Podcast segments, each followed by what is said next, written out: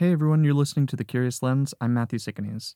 In today's episode, I'm going to be talking to you about my beginnings and how it all got started with a pretty rough start.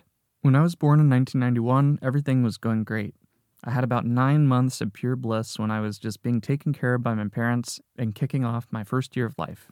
But little did I know that an ear infection I got would eventually lead to me being in the hospital, battling for my life, and, unbeknownst to me, not knowing whether or not I'd make it out.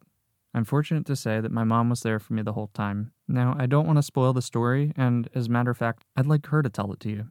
Years ago, I interviewed her for a short audio documentary called I Just Want to Go Home.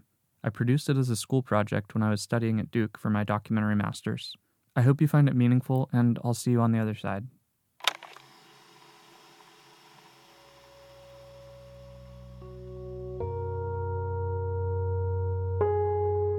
You were a perfectly healthy child, never had any problems with you, and I had you to the doctor several times for the ear infection, and your brother's birthday party came around, and we went to the birthday party, and you didn't look good.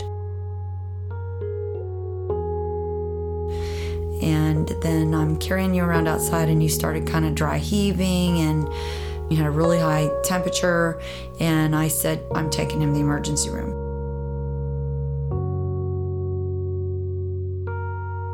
I finally laid down at about 10 o'clock at night. We were in a room where there were several cribs and mothers, and I can remember laying on the little fold-out reclining chair next to you, and you were whimpering, and I could feel the heat coming off the bed, and I thought, that's so strange. And I got up, and I came over, and I touched you, and you were so hot, just burning up with fever, and you screamed when I went to pick you up. You just did not want anything, and I called the nurses. They took your temperature, and you were 105.5. And so they, got iced down apple juice and ice packs, and we started packing you with ice packs, and I was trying to get you to drink cold juice to cool your core down, and there was really nothing more they could do through the night.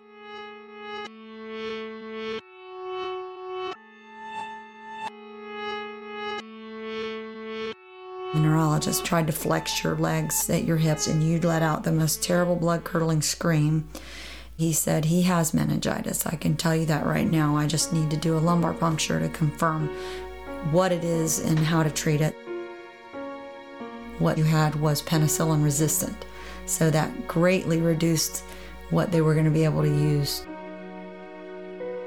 They didn't offer us a whole lot of hope at that point. All your limbs were icy cold because your vital organs were beginning to shut down. The hope was quickly fading. Your dad and I pretty much lost it. We were in the middle of a hallway near radiology, and there were people everywhere, but it was like a loud silence. We sat in the hallway and cried and pleaded with God and made all kinds of promises, if He would just spare you. And you came out of the CT scan, and they took you back upstairs, and they said, if he makes it through the night,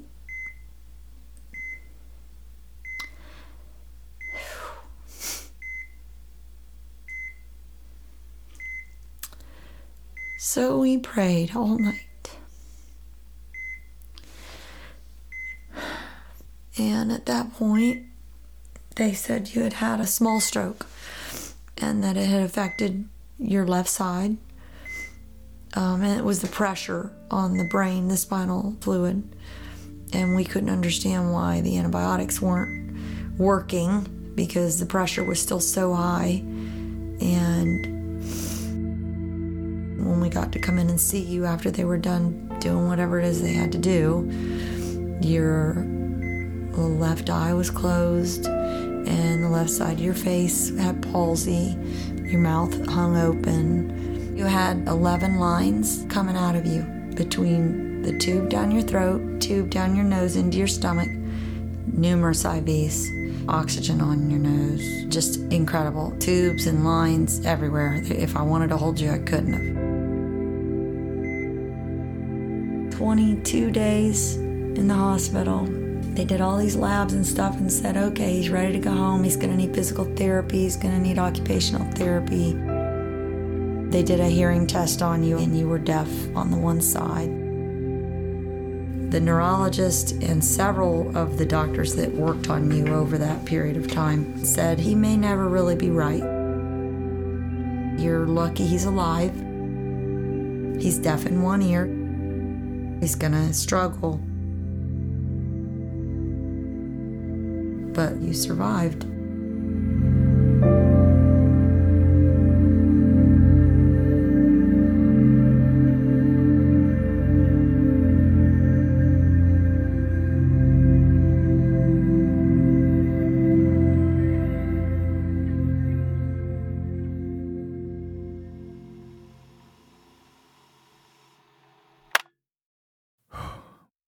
What a wild ride. It's been 30 years figuring out who I am and how I fit into the world, and this square one was the genesis of all that. I don't remember being sick. I was only a baby. But I do remember every step of the way changing because of that sickness.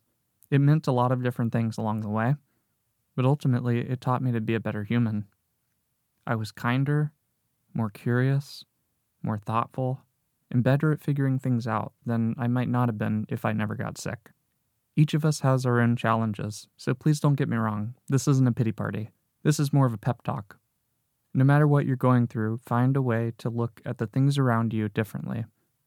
I had to do this because of my loss of sight and hearing, because of my speech development issues, because of my cognitive issues, and my memory loss, but I didn't let it stop me.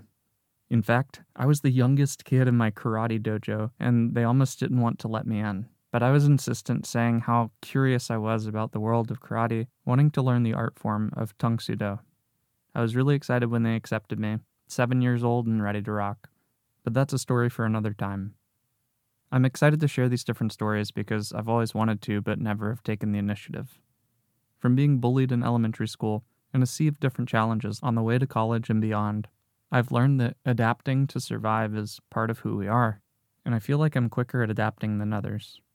But of all the things I tried when I was a kid, nothing really ever stuck the same way that photography did. In the next episode, you'll learn why my camera was the missing link in my life, and how a little forest up the road changed my entire world. Until next time, stay curious.